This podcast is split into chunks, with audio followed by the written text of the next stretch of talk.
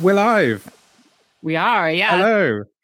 Uh, welcome, welcome, welcome, welcome. This is the first ever Gayming podcast live. Uh, this is cool. Um, so, Gayming Magazine, uh, go and check out Gayming Magazine, gaymingmag.com.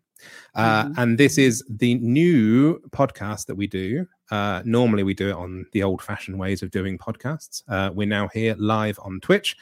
We'll be here every two weeks or so. Um, and doing some fantastic chatty with some good guests. Um, but of course, I can't do this alone. Uh, I'm joined by the fantastic Mia Bite. Hello. Hello, hello, Robin. How are you this very fine day? I am not nervous? too bad. You nervous? I'm nervous. Yeah, it's, it's the Oh. first time we've ever done this. Well, it's the first time I've Mhm. ever done this. You, the experienced streamer, Oh yeah, doing it- yeah, but doing it daily. different. Live live show, sh- like recorded podcasts are different. Like doing live sessions are different when it's like a whole thing set up with other people. If I'm by myself, I'm allowed to screw up. If it's in a situation like this, not so much. But I'm going to hopefully take that nervous energy and and turn it into something good for the stream. we are going And- to be absolutely fine. yeah, we don't have to be nervous alone either because We we, have a super special guest this week who's the co-founder of Rainbow Arcade's LGBTQIA plus Twitch team, Justin Moore. Hello, everybody. Hey, Justin. We need like a, a round of applause button right there. Just to bring yeah, you we're, in. we're not uh, we're not established and figured out enough to do all the emotes and everything else. So Mhm. just sit back and enjoy yourselves. Yes, yes. I have the I'm- wine, so that's all sorted. Wait, you all are Mhm. drinking alcohol? I'm drinking tea. Oh, I, have a, okay. I have water right here. Wow. Okay, so just me being a Don't worry, lush there. Robin. In my defense, it's Sunday evening uh, here in the UK. Um, so Mhm. when when isn't a better time than on the Sabbath day to sit drinking red wine? Oh, definitely. I, I don't drink that much alcohol anymore. It's weird. Like I think those days are behind me now. I, I swear, lockdown. Because obviously the UK is uh, like a, respon- a responsible country. I feel like you're saying I went into lockdown. I just started drinking. No. Okay, so, so you go one of two ways. I think either way, one number one in lockdown is just drink yourself into an absolute stupor, Mhm. or way number two, which is I rarely drink at home. He says with a glass of red wine next to him, but I I rarely drink at home, um, and so I my my drinking's mainly when I'm going out, and because we can't go out because again UK responsible country, well, um, we're very much in a case of like I I literally now I sit there and have maybe two glasses and I'm gone, like my my, my tolerance level for drinking is just dead in the water. Mm. I just had flashbacks to the last time I was on the uh, Gayming Mag podcast when it was just the uh, audio recordings. And I'm pretty sure I remember saying something about COVID, how it was going to destroy the world. And that was like, what, six months ago? And look at us now. so this is literally literally all your fault. pretty much, yeah. Yeah, I'm the harbinger of, of doom, I believe. At least that's what most people tell me. So, to your face, I suppose. yeah, I don't know what they say behind my back. Jesus. but you're lovely. Um, we're going to kick off. We've always kicked off our podcast. We, we are not going to change this. Uh, we always kick off our podcast talking about the games that we've been playing recently. Before we get into the more meaty topics of the day, um, I have been playing Assassin's Creed Valhalla, or as I like to call it, Assassin's Creed Klingon Empire, because it literally is Klingon. The whole thing. Sorry, I- I'm a huge Trekkie fan, and so every time you're going around the place, it's like for the glory of this, and I'm just like, it's, it's, it's this, is, this is Klingon. This is literally we're playing Assassin's Creed Star Trek. Um, I okay, so I have the a, spaceships. yet, Yes. yet. Yeah. Did you find your I'm- boat and your longboat and call it the Enterprise? Is that Quite. Um, no, that there's um Assassin's Creed, obviously, for most, I imagine nearly every person here watching this probably knows what Assassin's Creed is. But obviously, there's it's that so it flips backwards and forwards from present day to the historical sort of point. Um, and there was a bit where we're coming out. Um, there was a bit where in, in the game, with I'm trying to avoid a few spoilers, but it, there's a bit in the game quite early on where you come into the present day. The the character steps out of the animus, and there's there's two things that struck me. One, they talk about this massive world-ending event that's happening, and I'm like, that's that's that. Um, And two, uh, what was brilliant, and I'm assuming they had to write it in right at the last minute, but if you go and look on the laptop of the worker, there's some emails and stuff in there. And email number one was like, "It's okay, I don't have COVID" or something, or it's like, "Oh, I'm, uh, or I- I'm traveling responsibly and I'm self isolating or something," and I'm just like, "Okay, cool." They re- we- we're we're at the point of writing COVID into games now. yeah. Very timely. Yeah. Mm. Uh, what else? What else? What else? Um, so uh, yeah, I'm okay. I was going to talk about my small confession, wasn't I? So my small confession about Okay. Assassin's Creed um, is I don't particularly like them. yeah, I I've, don't know if I've never really been into. Assassin's Creed all that much. Mm, So I I, got know. into I, I tried to pick up and play Odyssey, um, but the, I think my problem was I tried to play Odyssey just after. I, you know what? I love Odyssey. I love it when Oh, you're okay. running I'll shut up. around. You you throw that cap out. You know, you take control of those little things, and you know, you save Princess Peach. Odyssey's great. Sorry, you meant Assassin's Creed. I apologize. Go on. it's still guys with mustaches. It's the same sort of thing. Same thing. Yeah. Mario Grease. Um, no, I was playing. So I was playing Odyssey. A, it's it's fucking huge. Let's be honest with you. Yeah. And it just it gets very tiresome. Um, and B, I just come off the back of playing Red Dead Two. Um, and the problem is, although okay, Red Dead's not set in Greece, but it's still open world exploration, riding on a horse. Um, and this one was open world exploration and sort of riding on a horse because the horse mechanics are terrible. And it's Oh. really good to see that in they spent like three or four years uh, really getting to grips with a new game and still not being able to figure out the horse mechanics uh, for Assassin's Creed Valhalla. Which was the But yeah. Assassin's Creed game that everybody loved? Like the one with the boats. I feel like there was one with boats that everybody loved. Is that Not the one like- with the pirates? Yeah, yeah. I have no Blacktail? idea what it's called. Black. Yeah, probably. Isn't there supposed to be like another game with the same mechanics coming out that's just disappeared off the radar too? Black Flag. Yes, thank you. Thank you, Black chat. flag. There it is. Yeah. Oh, well done, chat. I can't remember what that's supposed to be though. This is It doesn't. already It doesn't matter. It's just yeah. It's just it's it's just completely gone out of my mind. There's supposed to be another game coming, and that a lot of people are looking forward to, and now it's just gone. But that's Cyberpunk, isn't it? Oh yeah, yeah. Cyberpunk. Yep. the game that will never exist. mm-hmm. Mm-hmm. Ah, I've been waiting for that for so long. Is that all you've been playing at the moment? Then Assassin's Creed. Oh yeah, good point. Yeah, back on topic. Um, I I played a little bit of Watch Dogs. Um, and because I've got a little pet hate brewing in me at the moment that might turn into an article, but I thought I don't quite know how to do it, so I might just talk about it here. There's no gay bars in Watch Dogs. Yeah, And I heard something about this. I wouldn't mind that if they hadn't meticulously recreated London. And as mm. someone who used to live in London and someone who used to work in a gay bar in London, naturally, of course, the first thing that I do is I go and drive to Soho, and I'm going up and down the Soho, and it's like, where are the gay bars? There's there's plenty of straight titty bars. It's not like they've taken all the sex out of it. It's just the fact they've taken the gay bits out of it, and Yeah. I find I Mm. find that really really uncomfortable.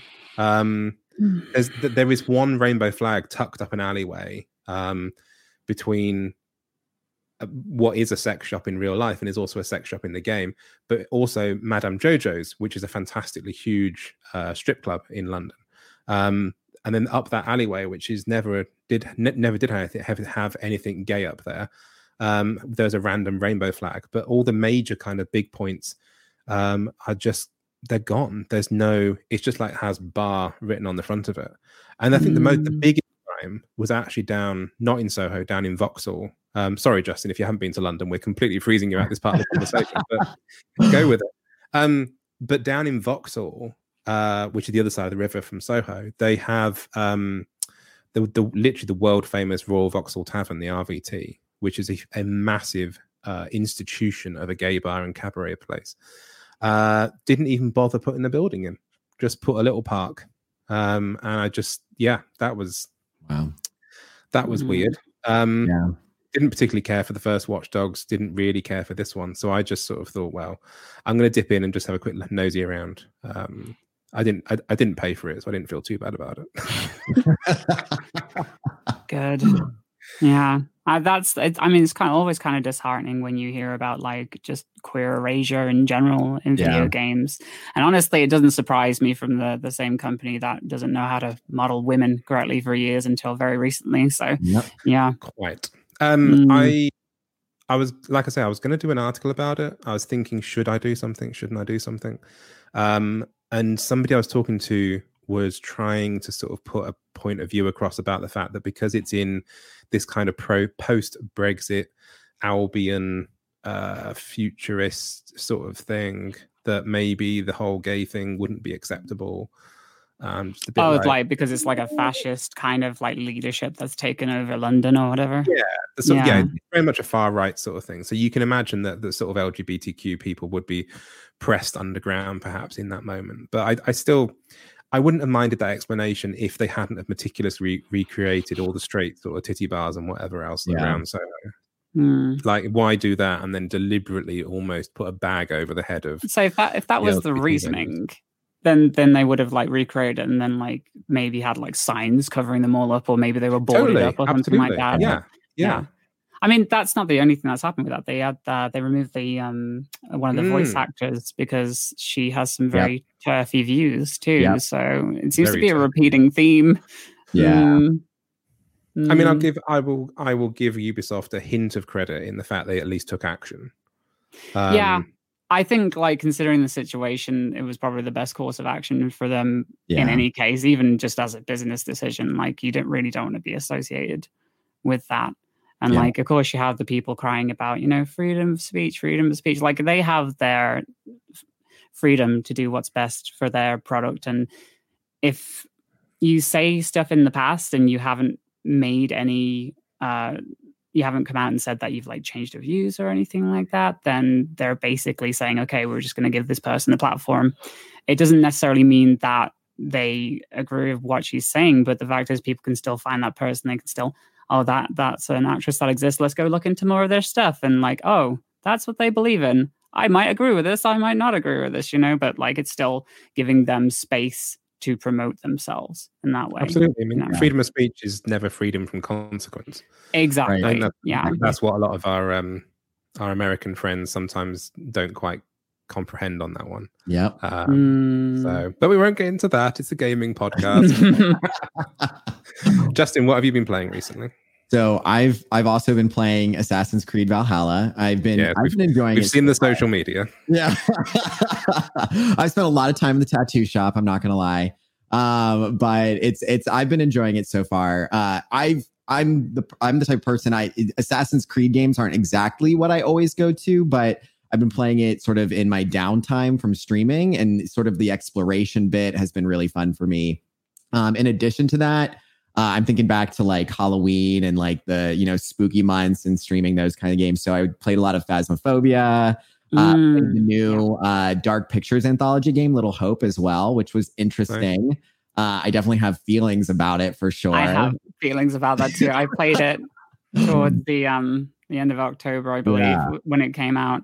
Um, how did you feel about the overall story without like spoilers? Like, um didn't mind it so much in the beginning you know like I, I Mhm. feel like especially in the horror genre of games like a lot of times like we don't get like there's a lot of horror games but you know they're not always very well thought out. And then some you know we just i myself cling to sort of a horror game that even has like a modicum of like a story to it. So i wasn't so upset about it but i will say that the ending sort of threw me off a little yeah. I had a very similar experience. Like, I was loving it. I was loving like the whole experience. I'm like, I, I really want to. This is a really cool mystery. I wonder where this is going. exactly. And then to have that particular very tropey yeah ending was like uh, kind of took away from everything a little exactly bit. but yeah yeah yeah but most of like the rest of the game is is fantastic in terms Yep. of presentation and and and how like those particular games from that studio i think it's Supermassive is it.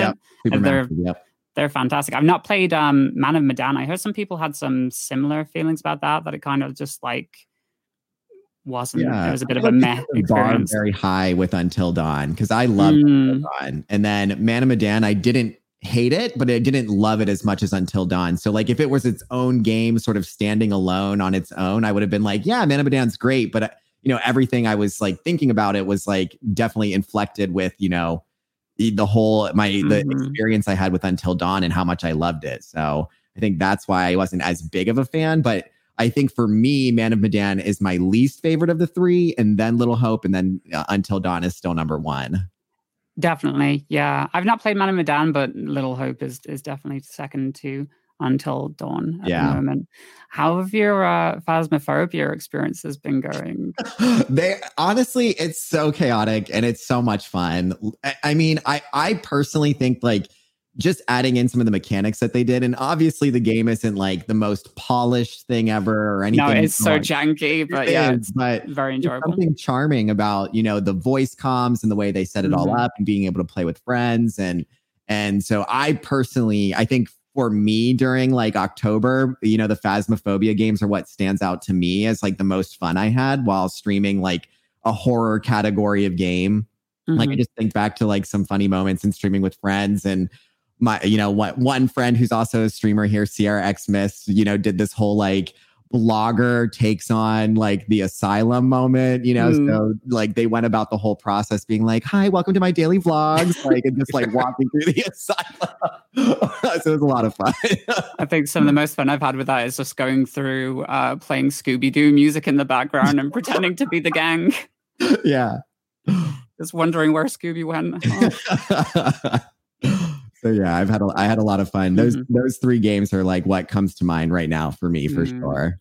Have you played any um, Among Us? I've been playing a lot of Among Us recently. I have. Among Us is it is a lot of fun, and it's it's a sort of interesting to sort of follow its meteoric rise from you know, Mm. you know, existing for a, a year or two It- prior. yeah, to I think it was out in like exploding. 2018, towards the end Yeah. of 2018, apparently. So that's Yeah. like insane that it just came out of nowhere It and really shows you the power of streamers in general. Absolutely, Mhm. absolutely. And it's just, it's so much fun, you know. Like, who doesn't love betraying friends every now and then? You know, in the in the safe confines of a video game where it's acceptable. It really does show you how your friends think, and it's very, oh, it's great. It was it was had a similar kind of concept to a board game, a tabletop game, um, that was sort of mole slash Mm. um There's a few of them like that. aren't there? mechanic Like- that I played. Yeah, it's it's not it's not anything con- completely original, but I you're right. I I, I like the obviously I played it on the analog in the sense with tabletop, but I, that Mhm. idea is sort of trying to sabotage things while trying to be part of the team. Um, I just yeah, it's it's an amazing thing. I think more games like this uh, during Mm. lockdown. Great ways of sort of meeting up with people, and I think it Yeah. really did ca- capture that moment. And I think you're right. I think released in 2018, while people could still go into the outdoors um, and meet up with people in real life, um, probably probably didn't need that right then. But I think now now we're in a place Yeah. where we're sort of stuck apart from people. I think the idea Right. of coming together and accusing people of uh, being To- moles to or be fair, like the biggest experiences this year are like co-op experiences Oh, that you absolutely. pretty much play indoors. Like that's why Animal Crossing was so Yeah. so big. Like that Oh, escape thing. And Fall I'm the- Guys, Among Us. Exactly. like, Yeah. I I think Nintendo actually released the coronavirus. It was a ma- a massive marketing ploy to uh, to sell Animal Crossing. It's very suspicious that Animal Crossing came out a week after the coronavirus lockdown started to hit in, didn't it? Ooh, interesting. And So, Japan is close to China. Yes. Interesting. let's take this conversation to Parler. No, um, I did not expect that this was going to go so soon. And then, yeah, okay.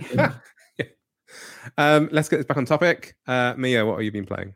Oh, all sorts, all sorts. I've done uh, the Phasmophobia, Among Us. I did Little Hope as well, but I've also been playing tons and tons of Genshin Impact. That game is pretty much like taken over my life at this point. Like, gotta get on there, do your dailies. First of all, Robin, you don't know anything about Genshin, do you? Yeah, I'm I'm nodding my head in a kind of like, please don't come to me and try Yeah. and talk to me about Genshin I can see just like the blank look on your face. Like I know what you t- what what's the Genshin. What, that's possibly the impacts.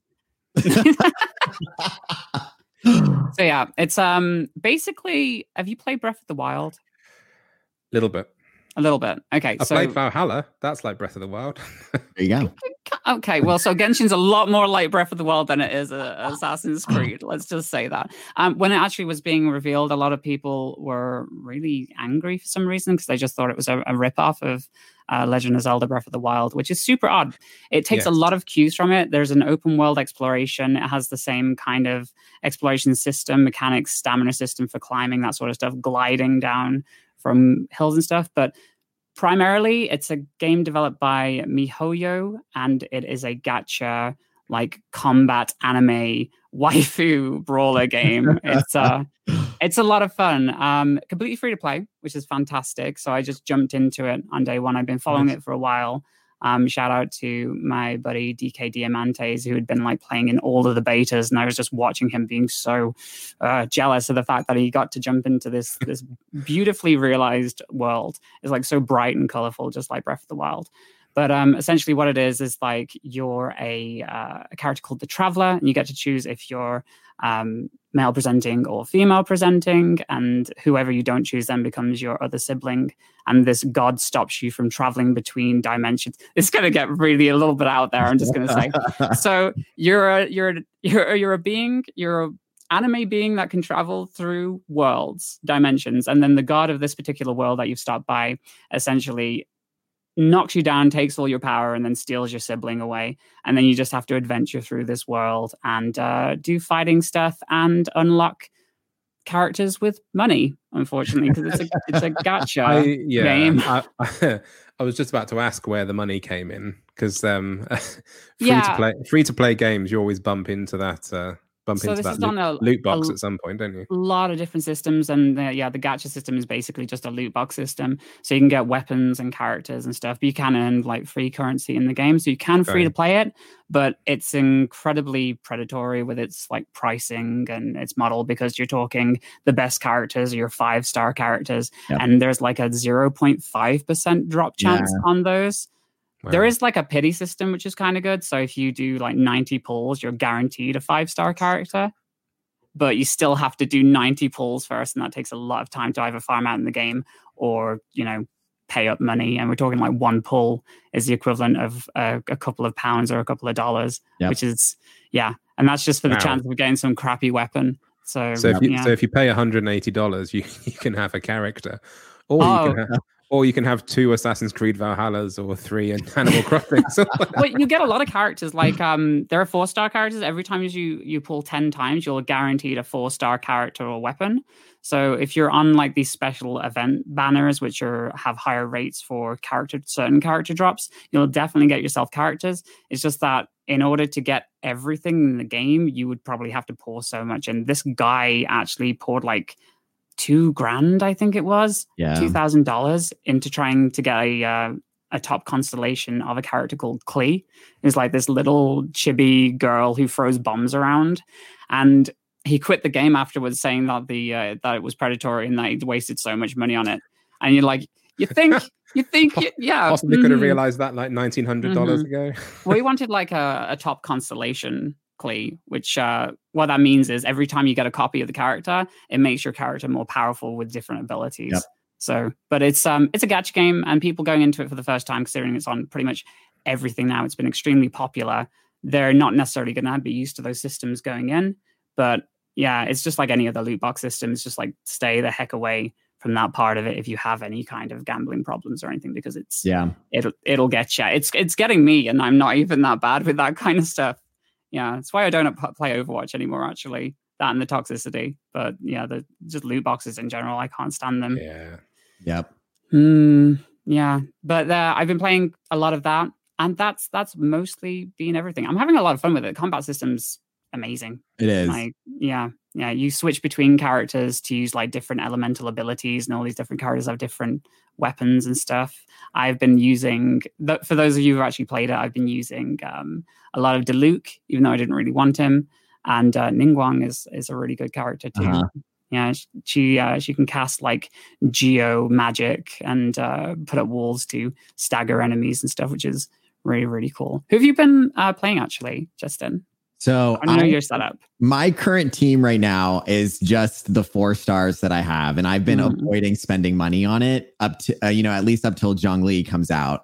yeah, but yeah. Um, I have Klee, Qiqi, um, Venti, and then I'm also mm. using Razor, I believe, um, so who's a four star. Um, mm. That's my team currently. He's pretty good. I've just started investing in Badu, Bado. I don't know what her name is, but that particular character, uh-huh. she's pretty cool too. she has a um like a counter breaker, which is really nice. Like you yeah. can just put up your shield and then instantly counter anything that comes at you. But yeah, it's been a lot of fun. I've been enjoying it, but definitely predatory. Yeah, so, gotcha games. Yeah. mm. I will say I have been trying to play other games too, like uh, Godfall. but you can't uh, resist giving more money to this game. Yeah, yeah. I keep trying, that, but I just want more characters. I do. I want more characters, and and like yeah, but like I've I've been attempting to play like some some more up to date games, uh, some more like technically demanding games, but I can't on my PC at the moment. Um, they're just like I can't stream them and and play them at the same time, even on the lowest settings. Like I know Avengers was like badly optimized, that didn't work. Godfall I just tried to play and play you and that just stopped work. Avengers is bad. Just stop yeah. there pretty much. yeah, yeah. I, I think the uh, the tech issues actually saved me a little bit there. But, mm. um, but that said, been... like they're being designed for like the new systems though, so that makes more sense. Yeah, I mean it's but I think I think that's the next uh, iteration, isn't it? As more sort of new games starting to come through with the newer consoles, obviously, then there's mm. a challenge that starts to kick back in. Um, somebody was trying to play Valhalla on 8K or something on one of my sort of Facebooks. And it's like, my super high end PC's just crashed. And it's like, yeah, because you're trying to play it on 8K. Sorry. Well, it depends but... like what they've got though. I'm not going to get into any technical. No, I'm not getting into that because I, I I'm terrible with that. I'm, I'm trying to build a new PC at the moment, and I'm like please shout at me in the comments, to drop. Mm, but hopefully, when that's done, I'm going to have a, a really really cool, like nice looking PC like Justin's in the background there, which is clearly a very, very beautiful you see there. It's Sorry, audio listeners, lights. you can't necessarily see it. It's a box with lights. Well, aren't, aren't, all aren't all gaming machines boxes with lights? Boxes with lights. My my community calls it my microwave, just sitting in the background. on on that deeply philosophical point, um, that brings us on to our first topic, which is actually talking about next gen consoles. Um, this is a period of time that is kind of happens every sort of four, five, six years where the next generation of consoles cap comes out. We take a massive leap forward, and then the PC brigade have to go and rebuild all of their stuff. Um, but uh, due to the unique way that PlayStation is shipping their consoles, uh, Justin, you are in possession of a PlayStation 5. I am. While I am awaiting my delivery of a PlayStation 5, which is coming on Thursday uh, because the U- uh, US got a week ahead of the UK, which is mildly annoying. Um, but I also, in the meantime, have been in possession of the Xbox Series S, courtesy of Microsoft. Thank you, Mr. Gates. Um, so we're into this new generation. What's everyone's thoughts on on the next generation of consoles? For me, um, I, I will talk about it in just a second, but I've got sort of feelings around uh, the need to have the super high end stuff. And I like the, my the review I wrote for Game Magazine talked about the Xbox Series S, and I think it's a really really good entry point into the in, into the new world. Um, that being said, I when it all boiled down to it, I, I immediately pre-ordered the PlayStation Five when it was first announced. But what's everyone's thoughts on that? Um, I'm super. I've been super underwhelmed. Like just like for the last several months when they announced all the games titles and, and the graphics and things that were, were coming out. Like it looked very, very pretty, but I was super under underwhelmed from like the first time I saw the PlayStation 5 games that were coming. Like there's it didn't it didn't really grab me, unfortunately. And it's like it's so many people like super, super hyped about it, but a lot of the titles that they had announced were coming out for PS4 anyway. So mm. I didn't really see the need to upgrade. And the Xbox doesn't really interest me at all. Sorry, Microsoft, because all your games are going to be on Game Pass anyway on PC. Yep. So why do I need to buy your console for that? It doesn't make any sense. Like I, I just don't see the need to upgrade right now. Plus, you know, you have uh, all the the the launch problems and, and oh yeah potential. Like being an early adopter is a uh, a, a bit of a gamble. Like, I so. I promised myself, and I swore on my mother's life that there was no way I was going to get the first issue of any new technology. um, and there I was at midnight when the pre-orders opened, so like tapping away with my boyfriend's credit card. Um, he'll find out. He'll, he'll, find out about it this week. Um, oh, but no, I, I, I think, I, yeah, I, I think you're right. I think that the interesting time this, the interesting time the interesting thing this time around, Jesus, the interesting thing this time around is that we we've been living obviously through a global pandemic, which mm. has mm. stunted uh, game development, and I think that in doing so, you're getting a lot of new tech launching with very few yeah launch day games, and I yeah. think that like and uh, you're, you're absolutely right, me that the, the games that are launching like Valhalla, um, they're launching across across generation. So yeah those cross realistically, what are you going to get? Really, um, Miles I Morales, think... Spider Man. That's something I'm really looking forward to. Mm-hmm. But it's really just half of a game. It's not a brand new game. It's right. just using the existing architecture that's already there and putting some new characters in, and weirdly changing the Spider Man to look like Tom Holland, but it's not Tom Holland, but it is. Um, I quite needed to do that, but um, but yeah, I, I I think it's I think they've the the the impact you're seeing of the pandemic is actually they managed to deliver technology, but they haven't delivered the games to go with the technology. yeah, yeah. I mean, from a business perspective, cross generational titles makes sense. You know, because there's still like a massive install base considering COVID, considering like the economies being completely wrecked and people not being able to afford to upgrade. It is a safe bet to put a lot of these games on the older systems. Um, I think if they had made them exclusive, that would have been cool. That would have been great for the uh, possibly the new sales, the sales of the new systems. But some people are going to be left out regardless. So I actually kind of like that they they put them on the older systems too. But at the same time, it just removes that need to upgrade. Like, although that said, I'm I'm actually feeling major FOMO I will say, because on my Twitter timeline, I'm seeing everybody with their Xboxes. I'm seeing everybody that got like uh, Microsoft sending them all, all these influencers with their Xboxes, and I'm over here Sorry like, sorry about it. Nobody sent me an Xbox.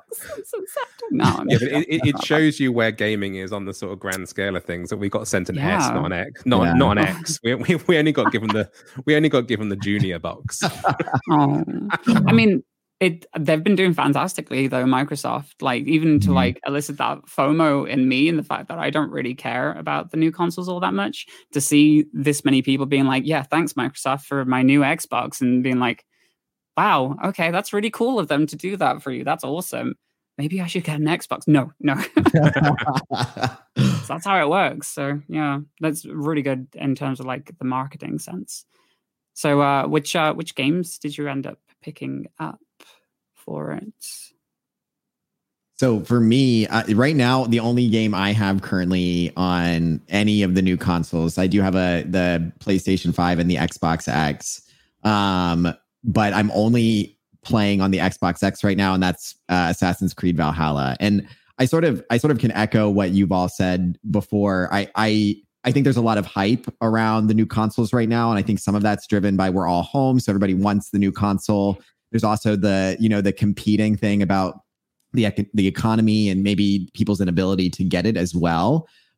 But I don't think upgrading yet is necessary. Uh, you know, I, I think that generally speaking, if you have just like, you know, your older generation Xbox, your PlayStation 4, especially if it's a pro, you know, you're more than fine for the next couple of months. Uh, you know, what I'm really looking forward to is Final Fantasy 16 yes, probably yeah, won't definitely. be until like 2021, maybe even mm-hmm. like early 2022. But that's what I'm excited for. Yeah, I but think like it's going to right now. Fine, you you don't need to upgrade just yet. Although I will say that the PlayStation 5's controller is absolutely amazing. Like it'll be cool. I heard it's pretty good. Integrate into how the controller works because it's.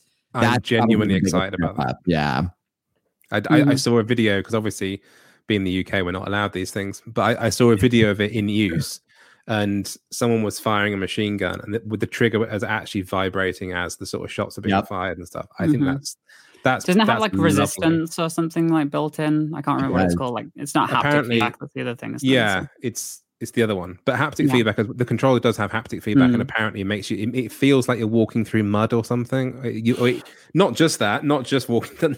that's really shit concept. That's a really shit controller. Um, Every game just feels like you're walking through mud. Yeah, that doesn't sound ideal. Yeah.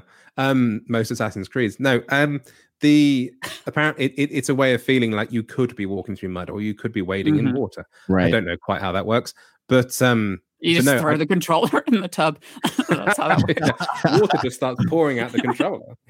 Um, I'm, I'm curious, Justin, why are you only playing on the Xbox at the moment? Is it because you're still trying to remodel the lounge to get the PlayStation 5 It's in? mostly you that. had to- I'm trying Have you had to take the window out to get it brought in through the window? Or I'm like the type of technology person I am is like I plug it in, I say a little prayer that I did it all right. Like I'm not very technologically advanced. So, you know, I'm I'm waiting to hook the PlayStation 5 up into the system and I have the Xbox running. I'm like, for right now, we have Assassin's Creed Valhalla. do. We're gonna, we're gonna just go with this for right now. we're here, we're fine.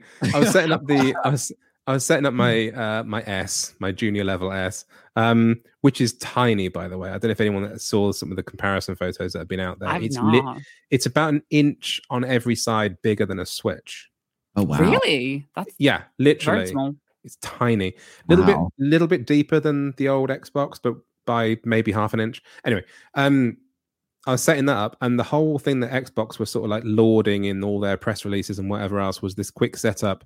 You download the new app, you set it up all via the app, you link it to your system, and then the, the, the box itself generates a Wi-Fi, a temporary Wi-Fi that your phone connects to. Then your phone does the Mhm. setup through an app. Anyway, it didn't work, unsurprisingly, um, because it's far too complicated. Just let me turn the box on. I'll enter the password. I'll enter all the things like I normally have to, and it will work perfectly fine. But no, we have to the- sit there and go through this whole app bullshit. And in the end, it just like, oh, we'd have to do it manually. It's like I could have done that half an hour ago, but never mind. Thank you, for, thank you for taking my time up. Is that a diskless system as well, or is that does it have discs? Yes, which is Mhm. where the only real major flaw of the S comes in, which is Mhm. you have about 600 gigabytes of usable storage. Yeah. Um, however, what's good is that on my old Xbox, you were downloading games that were big files, you're like 80 or 90 gigabytes. Whereas somehow with the S, it knows it's downloading to an S. So it actually downloads a different version of the game that, that runs specifically for the S. So the, the sizes of games that I've been downloading are like 40 gigabytes. So Mhm. actually 600, depending how messy you are with your games collection, 600 lasts you a little bit longer than you think it's going to last you. Mhm. The problem is, of course, that they're ready to sell you this expandable memory card that plugs in the back of it, but that's two hundred and twenty odd dollars. That's literally the price. I could just buy another Xbox Series S and hook it up, sort of thing, and have two. Mm. Um, and they try to sell it as this really positive thing that you can take it out and take your games with you. Like just put a fucking disk drive in it. that would save all that drama. But the, the, the problem also rolls into the X and also over to the PS5 as well, because the terabyte hard drive um, is only about 800 gigabytes worth of usable hard drive. Yep. And, and Mm. again, both of them, they'll sell you some external storage. And it's like, just put, it's not rocket science nowadays. Put two terabytes in, treat us, be a devil. Mm. Um, but yeah, it's, that's, that's slightly disappointing. the nice thing about the PS5, from what I've heard, it does have an NVMe uh, storage capacity slot in it. So if you take off the side, there's like Mhm. the same memory that you can put onto motherboards now that you can pop inside, but it's not active yet. Apparently, that's coming in a future update. Yeah. which seems a which is nice that they're future proofing, but it seems a little redundant at this point. Kind of feels like what they did with the uh, PlayStation 3, the original one, where they Mhm. had like every single thing crammed inside that model. Like it just it'll just drive up the price for something that a lot of people probably won't use, Right. which is Well, the- the external storage for the S and the X, um, it it specifically matches the architecture that Xbox uses. So the good thing about the Mm. Xbox is, and I'm, I'm curious whether Justin, you've sort of seen this in in action, is their quick resume feature. Oh Like yeah. literally, if I'm sitting down on my sofa, I press the power button, and within five seconds, Yep. I'm sort of knee deep in people to go and raid. That sounds Yep. weird. Um, depending what Sound game- wine again, it? depends. Shush. It depends what game you're playing, I suppose. Um, uh, what was I saying before I talked about raiding people? Oh yeah, the the um, so the hard drive that you plug into it is the same architecture. So it means you can it, it, can do all that sort of speed stuff straight off that hard drive. But if you plug, you can plug a USB hard drive into it. Um, but because it doesn't match the architecture, you can only load games from it, or you can only play back compatible games from it. You can't load real games. I don't know, whatever. It's all hmm. very mm. sort of slightly underhand and proprietary. Um, yeah, they, it feels like they've kind of backed you into a corner with that one. Um, but no, I, overall though, I think the S personally is a great sort of budget option, like two hundred and fifty dollars, two hundred and fifty pounds, because of course it's the same. Mm-hmm. Um, it's it's if you don't have a 4K TV, why bother buying a 4K system? Yeah, because yeah. really you're not going to see it. And as someone who necessarily, me personally, I'm more of a oh God, I'm, I'm going to announce this out loud. I'm more of a casual gamer in a sense. Like I just want to actually play the experience of the game. I want to live the story. I want to go off raiding people. Um, and it, it, for me, it's more about the actual the, the, mechanics, the story, that sort of stuff. I don't mm. need it to be like, oh, I can see a reflection of someone's penis or something in the water. I don't know, whatever.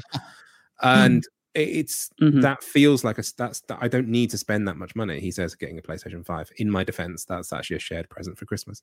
Um, but if you were just as a budget minded kind of point of entry into the new world of next generation's consoles, um, I think this S is perfect.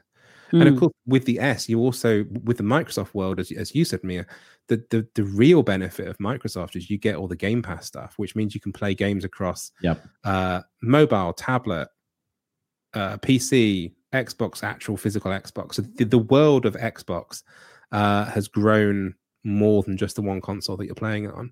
And it's interesting that Phil Spencer, uh, the CEO of Xbox, has actually said that in the long run he expects the S to outsell the X. Um, mm-hmm. Purely because people will be buying it. People perhaps might have bought a PS5, but sort of thought, "Oh, wait, they have got a new Destiny or a new Halo or something coming out." Um, so I I want to dip my toe in the Xbox world, but I don't necessarily want to spend 500 quid doing it. So mm. I'll I'll play. I'll I'll just get the little the little S. Yeah. So would you completely justify that purchase for for an S then? Totally, absolutely. Yeah. yeah. I mean, it, it, would you say it's a hot commodity? Uh, is, it, I, is it smoking? I, I, yeah. Well, that, that that that does lead you onto onto a lovely sort of talking point, doesn't it, about smoking mm. Xboxes, um, which is fake. And I don't know that how we have. Fake, yeah. Very yeah. fake. Yeah. And mm. all the videos out there of people blowing vape smoke through Xboxes. I don't know how you think that's a good thing, but you please stop blowing that. water vapor through an electrical component because yeah, that will break it. The One irony the of you trolling people by going, yeah. "Oh, look, it's broken." No, actually, it really will break. mm. I can't believe that tweet that they put out was like, "We can't believe we have to say this, but please don't blow." I know vape smoke into your Xbox. That's it's, it's insane. Obviously, there there are apparently I've heard now how true this is. There are apparently a, a, couple that have like lit on fire and stuff, but that's just launch problems in general. There is going to be like a failure rate yeah. with every single launch, and that's part of the the gamble that you take being an early adopter. Some of your stuff's going to arrive and it's just not going to work, or it's going to explode. That's the same with every component, kind of. I, I think it's. I think you're right, absolutely, and, and I think as well. I don't think it's. I think it's an early adoption issue, but I think as well. Mm-hmm. I mean, how many people? Buying an old Xbox that sort of, a, a, or at least a new Xbox, but a newer one of the old Xboxes, you still could get a dud unit. That's mm-hmm. just that's yep. that's the world. Yeah, you just send it back and get a new one, but you know, there's no new launch, so nobody has to talk about it on social media all at the same time. So correct. I think that's, I mean, that's, remember what, that's the bigger issue remember what happened with the Switch launch. I don't know if you ever saw the compilation videos of like just the the switches just screaming at people and the screen's yeah. not turning on and stuff. That was like a whole thing, and, and that turned out to be fine. It's just it's just what happens with these launches. Like it's absolutely fine. And again, that's the uh, the risk that you take when you when you get it. But yeah, disk drive failures I think is another one that's not been doing well for uh, Xboxes. That's an actual issue that I've seen. Like sometimes the disk drive doesn't work, which I guess you wouldn't necessarily know about if you got the S. Um, also, PlayStation Five has been having some issues. Have you set yours up yet? Your PS5? I have set it up. I have set it up, okay. and I booted it up. Mm. At least make sure it was working. Yeah. yeah. so apparently, with the PS5, there is uh, some issues with the Ethernet port or something. You shouldn't transfer across your PlayStation 4 data in the initial setup because it can brick the system potentially, possibly. I don't know. Like, do some research on that because, like, I'm not sure how how clarified that is. But an article that I read, which I should have kept the link to, uh, did say that if you're just going to load it up, don't use the Ethernet to send stuff across. Wait until you've actually gotten to the system. That's first. good to know. I have not done that mm-hmm. yet, so I will not do it. well, never let it be said that Gayming Magazine doesn't provide consumer hot consumer advice. Mm-hmm. That is, yeah. we can we can just call it a night now. To be honest with you, that's that's, that's our that's our top tip for the evening. Mm. Anyway, um, moving on. So, Mia, you wanted to talk real quick about Twitch. I, I did. Twitch. I did.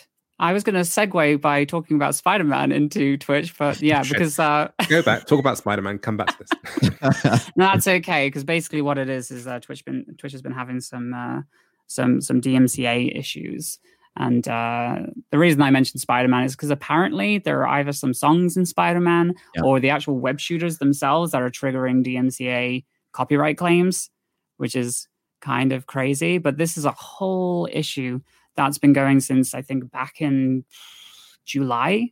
Yeah. yeah. It wasn't really an issue for a long time. And then all of a sudden, uh, Twitch just started getting thousands of uh, DMCA takedown claims, and they've been passed on to the uh, user base of Twitch. And at the time, it was a little bit nightmarish because they didn't really give any real information on what was going on. They basically just sent emails out to creators saying, "Hey." You have to delete these uh, these old clips and these vods because uh, your your content well, your channel will be shut down if you don't. So uh, everybody started panicking. Uh, I deleted all my clips at the time. I don't know if have you deleted all of your clips? I did. Yep. Everything. Yeah. They wiped everything. Uh, you know, yeah. I was really scared. Yeah. Which is super sad because like a lot of us have like well, some people had like thousands and thousands of clips. And part of the problem was at the time they had no tools to, and they still kind of have no tools to deal with that situation. For instance, this uh, I think one of the the main tweets was this this this streamer I can't remember her name, but uh, she was saying that she literally had so many clips that she couldn't scroll down the list. It wouldn't uh, it wouldn't load half of her clips for her to be able to delete them. So she had no idea what to do. And Twitch actually didn't tell you what the offending clips were. They yeah. just said there's content on your channel that needs to be deleted. Have fun. Uh, well, they didn't say have fun, but yeah. And then they, um, I think later on they put in a delete all clips tool. But other than that, there's there's been nothing um, up until recently when more copyright claims have been going out uh, for again old clips for the weirdest stuff too. I think in Phasmophobia, somebody whispering into their own mic Yep. actually triggered a um, a DMCA claim for like a random yoga instructional video yep. or something like, like that. Yeah, yeah, meditation, yeah. which is insane. And I kind of feel for Twitch. I really do because like it's something that they hadn't really been dealing with until a few months ago. Like yeah. having, I think they said it was something like it had like 50 every couple of months or so. And then it just turns into thousands of DMCA takedowns because clearly the uh, music industry have caught on that there's, there's, there's some revenue to be gained over at Twitch. So they, they want a piece of the pie. So, but this yeah. is my big thing. So obviously, if nobody's noticed, there is a global pandemic happening. Mm-hmm. And the, really? I didn't realize. Yeah, no, no, no. It's really. It's Is really, that where everybody went? Okay. Really subtle. you got you got to look really hard. And you find that little clue there. Um, obviously, it's like we all know some fantastic drag artists that make fantastic livings in bars around the world, and they've all had to look for a home, and they found Twitch, and obviously mm-hmm. led from the front by the amazing Bitch Pudding and loads of other people that have done fantastic work throughout the whole summer, keeping us all sane with their amazing sort of digital drag shows the I was shocked that nobody in Twitch or anywhere else actually just sat down and thought about it and thought, hold on a second, we could be making an absolute killing here by if we can just sit people down and go, right, how do we get through this? How can we make sure that and like I said, don't give it away for free. I know artists do fantastic work; they create those original songs, but in the same way that bars uh, around the world pay their money to play all this music, why mm. can't mm creators who want to use copywritten content why can't they have some sort of mechanism that they go okay i will pay 20 30 dollars a month uh, mm. to enable me to use these songs mm-hmm. um, and then it's it's win-win to everybody um, I d- but I, and I just think that Twitch coming along sort of obviously I, I really feel for them. I, I do because it, it's you can't be on the end of of of going against copyright that you have to sort of go back to the original artist and say that they they did produce this song. You can't just go around ripping it off left right and center. But it feels like a, a very big missed opportunity um, for them not to sort of figure out a super creative way that Mm. means that people can still keep doing fantastically creative stuff and people get the the, the rights and, and the, the the payments they're owed. Yeah. And you see, the thing is, like, Twitch has put out a statement on everything recently in a, in a blog post. And I think it was on the 11th. I made notes about this just so I knew, by the way. I went through the whole thing just to, to double check. And uh, what they did is they did apologize for like the confusion that they initially caused. I think back in like June or July when Yep. the first round of this happened. Um, and they they have said that they're working on tools to solve it. They also did say, speaking of what you're saying, they they were in talks with like record labels to try Mm. and set up some kind of deal. But they also said um, that they don't believe that the current deals that those labels have with other platforms would work for Twitch. In fact, they I'm going to quote them exactly here. They said the vast majority of our creators don't have recorded music as part of their streams, and the revenue implications to creators of such a deal are substantial. So I, I could see how they wouldn't want to go for like a, a flat across the board deal with that. But still, having something like a program that you can necessarily opt into for Yeah, like either a that's it. percentage or like some kind of like a flat fee every month would probably be a, like a much better idea. But it really depends uh, how Twitch wants to go about it. They they have the power in this situation to to create that, and the fact that it's not here yet is somewhat worrying. I know that Mm. they're really concentrating on um, their substitute for for TwitchCon at the moment, like GlitchCon and stuff. I'm guessing, but it, I guess their priorities are in a different place right this second. And I know there is more information coming, but I would personally just like more information as a streamer myself, and I'm sure it's the same for you, Justin Yeah. like the more information that we can get the better because it's like the the public image of twitch has taken a bit of a hit recently which can't be fun for anybody. I know that a lot of the um the staff some of the staff Yeah. over there just feel heartbroken about the the situation as well. So it's got to be sorted out. But so again i do feel for them. I just feel like they've been around for a decade. They they should have seen this coming eventually. And Yeah. i think what's triggered it this year is that it's exactly what you said it's covid. So much stuff has been moving online now. So many people have been using like twitch as an alternate avenue.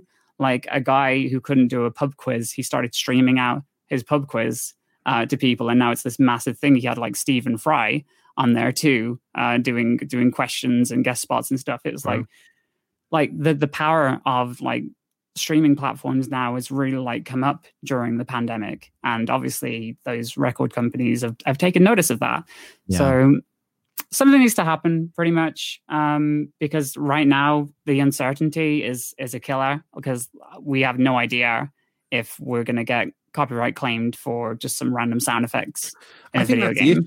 Issue. I think that's the nub of it, isn't it? I mean, I'm just looking at the chat and the fantastic bad Andy writes, who is a, a, a- one of the Rainbow Arcade, actually, isn't he, uh, Justin? yes. He is. Yes. um, made a very fair point, which is something that I wanted to sort of come to, which is I can sort of live with people uh, getting strikes if they're playing Britney or something deliberately, because that Mhm. is that's copy that's copyright. I Yeah. think the problem is is that when it's incidental music or when it's um, when it's incidental music or even as is it Justin you were saying like the, somebody did a blender and it sounded like Taylor Swift or something. it could have that that could have be that one could be fake but you Mhm. know a, a lot of the a lot of the issue is that you know people could be you know irl streamers could just be walking past a shop and a, you know music plays for even five seconds and it that up Mhm. or you're playing in-game music in a game like gta 5 where you you're driving in the car and you it may play just for a second and it Yep. could flag you and i think a lot of streamers are worried about you know a platform that's built around gaming. It's no longer just that obviously but it was built around you know individuals gaming and sharing those moments with their communities and i think there's a lot of fear uh, with regard to that. And sort of just to to chime in as well my my hope is too you know I, my background's in public policy here in the us and i my hope is that streaming services like youtube facebook Twitch, etc.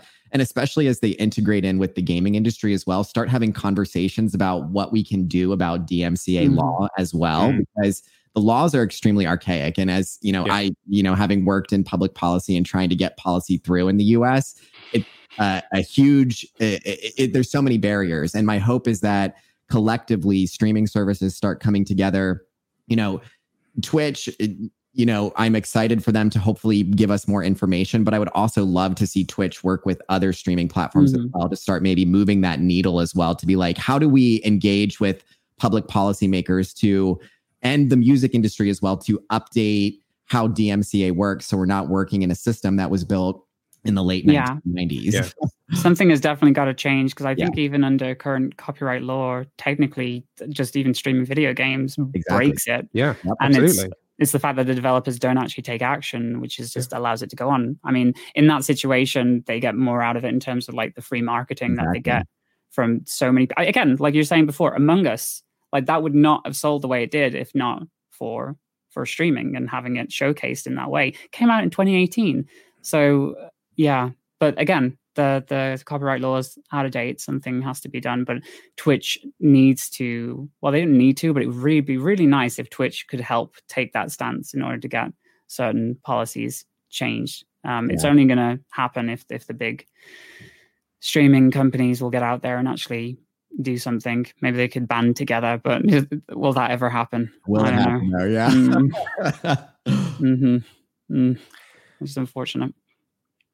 Uh, cool. So let's move on to our interview segment with the wonderful Justin. Um, we're going to ask lots of probing questions, Yeah, really in deep sort of uh, questions. um, when did you first get into streaming? How did it all start for you? Yeah, so my my partner and I had been on social media for a really long time, um, and uh, even longer than that, I had been gaming. I actually started uh, playing video games very consistently after Final Fantasy IX. Uh, it was like my first video game. I remember playing it on the PS One and really enjoying it. And I think there was just like this moment where I had been watching Twitch streamers for a long time. I also play Final Fantasy 14 online, and I Oh, would yeah? watch a lot of FF14 streamers. And I was just like, Let, let's give this a try. I, you know, I, I love chatting with people. I, I love playing video games. So let's, let's just dive in. So back in 2017, actually, so it's been almost a little over three years. I'm actually this week, I'm celebrating my three year stream anniversary, actually. Oh, Uh, Oh yay! streaming- yeah, so I've been streaming for about three years and it's just been a, a really wonderful experience for me. hmm hmm Um, well, so that's that's pretty much uh, what got you into uh, streaming. But I know that you're also uh, co-created Rainbow Arcade as Yeah. well. Like, uh, how did that get started? Tell us more about that in general. Yeah. So when I first, and I think this goes, it sort of speaks to like how things have changed. Not saying that, that more work needs to be done with regard to visibility, with with you know uh, a di- more diverse and inclusive you know highlight of streamers. But when I started in in 2017, the first thing I did, I was like, I want to find LGBTQIA plus streamers, and you know, I want to see you know who's created like safe communities for everyone and and what Mhm. they're doing, et cetera. And one of the things like I quickly learned about like Twitch teams. So I started looking for teams that were uh, very broadly LGBTQIA. And at the time, back in 2017, when I looked, there was one broad LGBTQIA plus team, but it looked like it had sort of um, like it wasn't really being utilized or or you know it, it had sort of died out a little bit. Uh, so when I started, I was like, if I ever get partner someday, I would like to just create a team that's that's LGBTQI plus creators uh, and, and bring it all together. Um, and I have a really great friend, uh, JJ, uh, who who co-founded the team with me. So the whole impetus was sort of, you know, seeing a space where we wanted. There's there's so many amazing Twitch teams that are LGBTQI plus inclusive, and there's so many teams as well that that cater to a very specific community, uh, you know, within streaming, like transmission gaming or, um, you know, stream queens, etc. They do amazing, amazing work. And I wanted to have like a, a more overarching one that included, you know, the the acronym in its entirety, you know. Mhm. Um, so that was really sort of the impetus. And then I I got partnered uh, about a year and a half ago now, and that was like one of the first things that that that I did was actually create the Rainbow Arcade Stream Team with JJ. And then we had our official launch, even though the team had sort of existed for uh, a little while longer. We had our official launch back in January of this year, which now feels like it's like four years ago after you know how 2020 is going. but, but back in January, we had our our, our full official launch. Oh, um, what I absolutely adore about the Rainbow Arcade is what you just said about the fact it caters and very much reflects every letter in the acronym. Um, and what I love as well is that it's a geographical spread as well, isn't it? It's yep. worldwide. Yes. Um, how many? Do you know how, off the top of your head how many countries you're in now? Or I have I, off the top of my head. no, take a guess. we have like Australia, Austria, Germany, the UK, Ireland, Sweden, um, South Africa, Japan, South Korea. Like there's there's there's people all over. So you know the the geographic part too is really nice because you know I think a lot of times when we're talking about being LGBTQIA plus streamers, like viewers want to know that they're safe in a space. Yeah. Um, and you know, if if we were just catering to like the US, for example, there's people across the globe who may not find that, and there are uh, you know countless LGBTQI plus streamers, not even just on Rainbow Arcade. Um, mm-hmm. So we wanted to reflect that in the team as well. That you know, being an LGBTQI plus streamer doesn't mean you're just like in a big city in the United States. You could yeah. be anywhere. And that's what I love as well, I think, is the fact that not only do you benefit from the fact that everybody streaming in their different time zones means that it's it's unlikely to, that you'd find the Rainbow Arcade completely silent. Right. Um, but I think as well, I, what I adore about um, the concept of of Twitch communities is that they're not just about gameplay. That's that's we, we seem to, particularly in the queer world, we seem to have moved that forward into people actually forming communities around uh, streamers like both of you. Um, and I think that it not only gives people a great way of just chilling and, and chatting and, and watching some gameplay, but I think it reaches out to people, uh, as you say, across those geographic boundaries in countries, in places where uh, being queer is not a good thing, it's an illegal thing, or they're mm-hmm, at risk or whatever. And I think it, what this really gives people is that sense of belonging in a time or a place that they don't necessarily have that. So. Mm I just want to give sort of like massive props to that.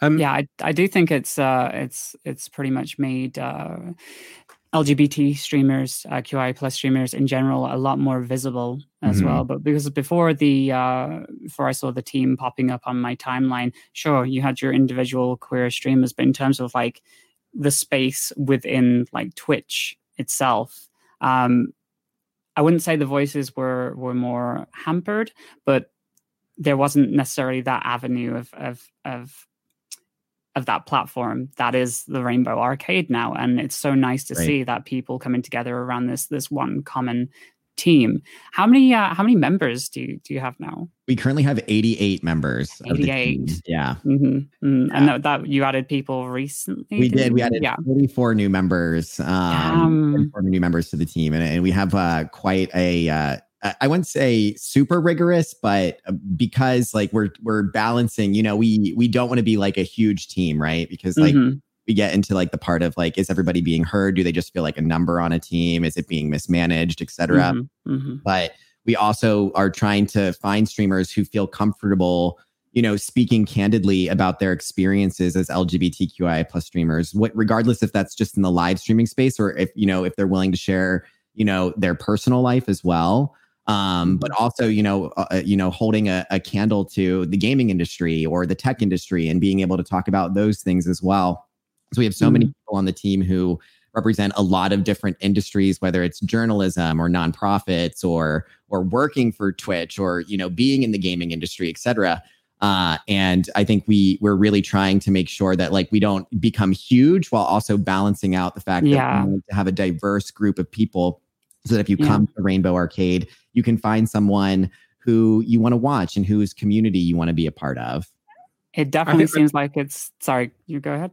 No, no, sorry. I, I was just going to sort of echo a lot of that in the sense that what I adore is that you actually you anybody can come to it and they can find someone that looks like them. Mhm. and I think that's that's a really strong thing. Um, I just shared into the chat actually the the article that we did for Gayming that welcomed all those new 44 people that did some fantastic stuff. There's also a video at the start of that that you guys produced that was welcoming Yeah. people. Where I mean, talk us through that really quickly, the sort of Yeah, mechanics so- of that because it's, Yeah, a, it's a tear it's it's a tearjerker. It really is. Yeah. So what we did is we we know our our application process is pretty rigorous. We we have like three rounds basically where like we start like looking through and reviewing the applications. Then the whole team actually gets a say in who comes on the team because we don't want to have a hierarchy because you know my experience as like a gay cisgendered white man is very different from like a, a BIPOC creator, you know, a, a Mm. BIPOC creator on on Twitch, etc. So we wanted to make sure that all the team's voices were heard. So the process takes a really long time, uh, and you know we're trying to all coordinate together to get everything in. And we decided, you know, with bringing on 44 new members and sort of having this goal to make sure that people feel like they're being heard and, and welcome to the team and that they're becoming part of this family, we decided rather than just sending them an email saying like, congratulations, you're on the team, we were like, why don't we like use Discord to coordinate like team raids where we get a whole bunch of current members from the team to go lurk in a new, like somebody who's going to become on the team, uh, lurk in their chat. And then once Rainbow Arcade, our, our channel account follows, everybody can say like, welcome to the Rainbow Arcade and Mhm. spam rainbow emotes. Uh, so we did that with most all of the new members. Um, and we we made sure to like clip the moment where they Yeah. found out what's going on. And it, I I know I could speak for everybody on the team, and it was like, especially with how 2020's been, it was a nice little boost of like serotonin to be able to do Yeah. that. And you know, some people laughed. We had a few people cry. Uh, you know, one of the new members, uh, Winnie, uh, W X N N I E underscore, uh, cried and and talked about you know how much Rainbow Arcade did for them. Uh, and how they just hope that they can do that for someone else then too. And I remember watching that and crying myself because I- like that's the goal. Yeah. you know, like Mhm. uh, you know, I, we I watched the video and I lost it at that point. Yeah, um that was my sort of that was the that was the moment of sort of i lost the british stiff upper lip um that that was my kind of oh, i i've got it. Um No. no that was yeah that whole thing is Mhm. precious. Go go and check out the article. Not right now. Watch the end of this first thing yeah. um and then uh, then watch the video. And yeah it, it's it's amazing. Um you mentioned there about uh, th- th- i was actually just about to use that segue uh, of somebody saying uh, one of the people that was sort of saying like you've done so much for me and i hope now i can do so much for every, for somebody else. Um one of the things that you do as a team uh, is a lot of fundraising Yes. and i know you've you've just come off the back of raising uh money for trans lifeline yes. um, and it was one hell of a chunk of money for Yeah. Trans Lifeline as well, wasn't it? It was, yeah. So uh, during the month of October, Trans Lifeline, uh, a nonprofit organization here in the United States that provides um, a, a, a hotline for trans individuals to call. They also provide micro grants for trans individuals to get their you know, name change, ID change, etc. Um, so they had their Trans Heart October fundraiser this year, and we raised money as a team all month long. And I think the final count was over sixty-five thousand US dollars raised for Trans That's so Lifeline. good. Yeah. Um. It, it was really amazing. We actually just got off a call, like Trans Lifeline got on a call where all the team members could come on, and they actually explained to us, you know, you know what uh, what this funds. They were saying, you know, even in, in I, I don't want to mess the numbers up, but what we raised as a team was like two or three percent of their operating budget for the next Wow. year. Wow. Um, and it was just really, really emotional and powerful for all of us. Um, and, you know, especially for trans members of our team as well, who, you know, we Twitch got involved. They were able to be on the front page, and then Twitch donated five thousand dollars as well. Um, and it was just an an absolutely wonderful experience. And and you know, I I think it gets back into we talk often about like the the impact that streaming has on the game industry, Yeah. but you know, streaming is doing so much good now. You know, I think about all of the different fundraisers that different teams and different organizations have on on Twitch or other live streaming platforms, and how much money's been raised. And I think uh, at this point, we've like I said, we've only we've had three fundraisers so far in our year of existence, and I think we've raised uh, we're getting close to raising about 150,000 US dollars Wow. total this year for different organizations. Mhm. Actually, um, that's a, a good question. Which uh, kind of organizations have you worked with so far? Yeah, so we've we've done three so far. Uh, the first one was uh, WWF Australia. Uh, that was Uh-huh. when the wildfires were going on. Mhm, That was our mhm. first fundraiser. Uh, then we did a fundraiser for Pride Month for the Trevor Project. Uh, Yeah. I think we raised about 55, maybe a little bit more, 55,000 US dollars. And then Trans Lifeline was our most Mhm. recent one, and that was 65 ish, uh, $65,000 raised. It keeps going up. It Yeah. keeps Yeah. going up. It's going to be yeah. Are there uh, are there any other uh, particular uh, charities that you'd love to work with in the future? Or sorry, I, I forgot the word for charity. Then I don't know why. yeah, are there any Yeah. particular like fundraising plans that you do have, or anything that you'd like to do in the future? Not Yeah, necessarily think- specific charities or. yeah, we've talked a lot about it as a team. I, I think we're we're gonna try as we as we keep moving to get a little more granular. There's a lot of really amazing smaller nonprofits. So, you know, the Trevor Project definitely benefits from their relationship with Twitch because for the past few years, the Trevor Project and Twitch have actually, you know, worked together on fundraising. So I think in the future, what we'd really like to do is is focus on uh, sort of smaller nonprofits, like for example, um, the Black Trans Advocacy Network and things like Mm. that. Um, you know, getting a little bit more granular and maybe you know honing in on some some charities and organizations that maybe don't get the same airtime. You know, Trevor Project is something that people jump to right away because it's it has such like a presence, uh, at least here in in North America. So. Um, people really jump on that and they do amazing work. I'm not trying to like say that they don't by any means, but we would definitely like to highlight some smaller organizations and and show them some love as well. I think it's really important. I mean, th- there are a lot of charities out there that that we can all sort of sit here and talk about. Like even in the UK, Stonewall, Mermaids, They- Mhm. Mhm. they do good, great work. They do fantastic work, but they get sackfuls of cash exactly. because they're the go-to charity when an organization has either fucked something up, Yeah. um, Sherry Pie Drag Race, um, or or um, or or or more importantly, they just want to do good, and we can't ever fault somebody from for, for wanting to do good. But they just see that as kind of like, oh, we need to donate to a, a queer charity. So it's either going to be Stonewall Mermaids Trevor Project, those Mhm. are kind of your, your top three ones that really people go to. Whereas I feel like it's important to to work with charities that you know the money. It's not going to f- sort of fritter off into in, into sort of a, a massive bank account somewhere, Right. um, but actually go into someone's hands. Um, Gayming magazine is, is one of the magazines that we run. We also run Bear World magazine, hence that. Um, and uh, over the summer, we did a couple of digital bear weekends, um, and we gave money from that to uh, For the Girls, which is a trans uh, charity in the US. But that's very much it's it's not so much a charity as it's more of a fund in the sense that you put money in and people can apply to it immediately to sort of take money back out of it to help them Right. with Mhm. with anything that's going wrong with them when they need the support with. Uh, and the I'm colors assuming you've- like hormones and medical costs and all. yeah, absolutely. Yeah, particularly during the pandemic, and and even Mhm. even such even simple things like transport to get them like Mm. they don't they, they don't they don't want to go in public transit because of the coronavirus. That but they can dip into this fund and, and cover a lift or an Uber or something that ought to take them to an appointment. Mm. Um, and then there was a Colors Youth Network as well. Just two little quick shout outs here in the UK uh, that was doing specific work uh, with queer people of color here in the UK as well, particularly queer youth of, of, of color as well. And and I think yeah, it, it's great to sort of start breaking it down. I think you really amazing work to sort of do this much already, but I think I think the, the sort of getting deeper maybe into the communities and having it driven by your own team as well. People Right. know the charities that they need to support in their Right. areas. So I think it's a really cool idea to sort of start getting into sort of that more granular stuff. It's really cool. Yeah, absolutely. I did want to ask you a little bit away from Rainbow Arcade for a Yeah. second, and I would love to ask you about uh, if you're stream. What are your like personal moments that you've you've your memories that you've loved about about streaming? Yeah, I, I think every streamer is gonna jump on and say like they they love their community, and I Mhm. can definitely say the same thing. I you know I've I've watched as like the communities come together around like really amazing things. For example, something that really jumps out to me from this year is one of our community members uh, was was robbed at gunpoint in their home, and really? yeah, and we actually did a very impromptu fundraiser to help replace the things that they lost. And I think we actually Mm. raised over, you know, three thousand three thousand dollars for them just to help them get back Mhm. on their feet Mhm. and things like that.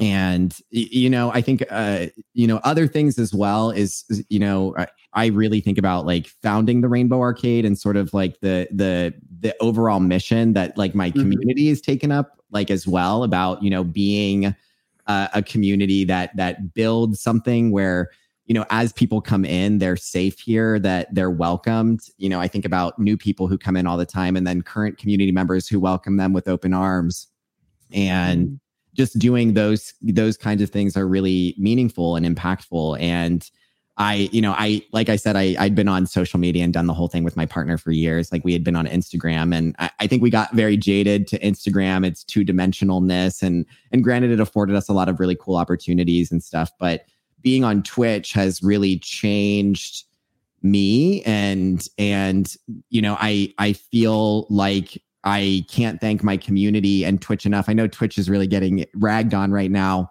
but I think we can all agree that it's brought us really good things too. Uh, and I know for me, I I could never like I can't even imagine myself without the friends and family and community that I have now through my channel.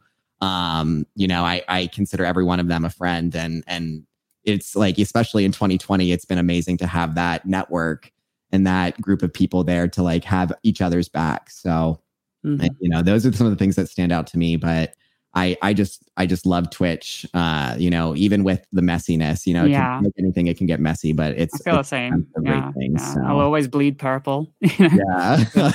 mm-hmm. Um, Justin, last thing then. So uh shout outs uh for yourself. Where can people find you? Rainbow mm. Arcade, where can people find them? Uh go. Yeah, so uh, you, can me, you, can find me, on Twitch at Justin underscore Nick. Uh, and unfortunately, because I have the most common name ever, uh, I could not possibly get the same thing across all platforms. So on mm-hmm. Twitter, I'm Justin underscore Moore, M O O R E. Uh, those are probably like the the two main places I would say. For Rainbow Arcade, uh, we do have the Rainbow Arcade Twitch channel, uh, Rainbow just Rainbow Arcade. Uh, we on Twitter we're Rainbow RNBW underscore arcade. Um, and then we do have a website as well, rainbowarcade.tv, where you can see a lot of our past projects, look at all of our, our members, and they have like a little bio there and then links to their social media as well. So if you want to check out anybody from the team, a rainbowarcade.tv is a really good place to start. Brilliant. Uh, Justin, thank you so much for joining us today.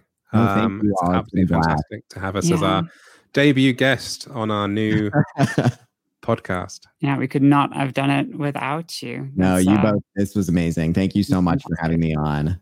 That's uh, it's you're more than welcome. Like you've been so much fun to have on. This went so much more smoothly than I thought it was going to go.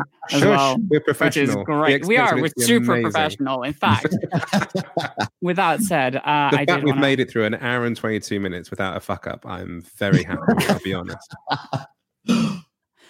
Oh, okay. And after that, I guess uh, all that's left to say is thank you so much for joining us on this episode of the Gayming Podcast Live. Uh, we will be back in about two weeks' time uh, with a special guest, the wonderful, wonderful Nicotine. So make sure that you're here for that. In the meantime, uh, you can keep reading Gayming Magazine uh, over at uh, plug the plug the website, Robin. I got it. I got it. Yeah, I got it. I'm pressing Gayming the button. Mag. Hey, there it works. There we go. That was almost Visit gaymingmag.com. It, it, shush. It was fine. I just um, couldn't. I couldn't find the right button fast enough. if you can't wait that long and you want to see our well, our, our wonderful selves in the meantime, you can also check out this again when it goes live. What what services will this be on? By the way, Robin, I didn't. Oh, all of them. That. All of them. All, all the services. Them. All the services. and I'm sure that'll be anywhere you can get uh, on Gayming Mag podcast yeah. The, the best place to go is gaymingmag.com forward yeah. slash podcast because uh, everything's written there.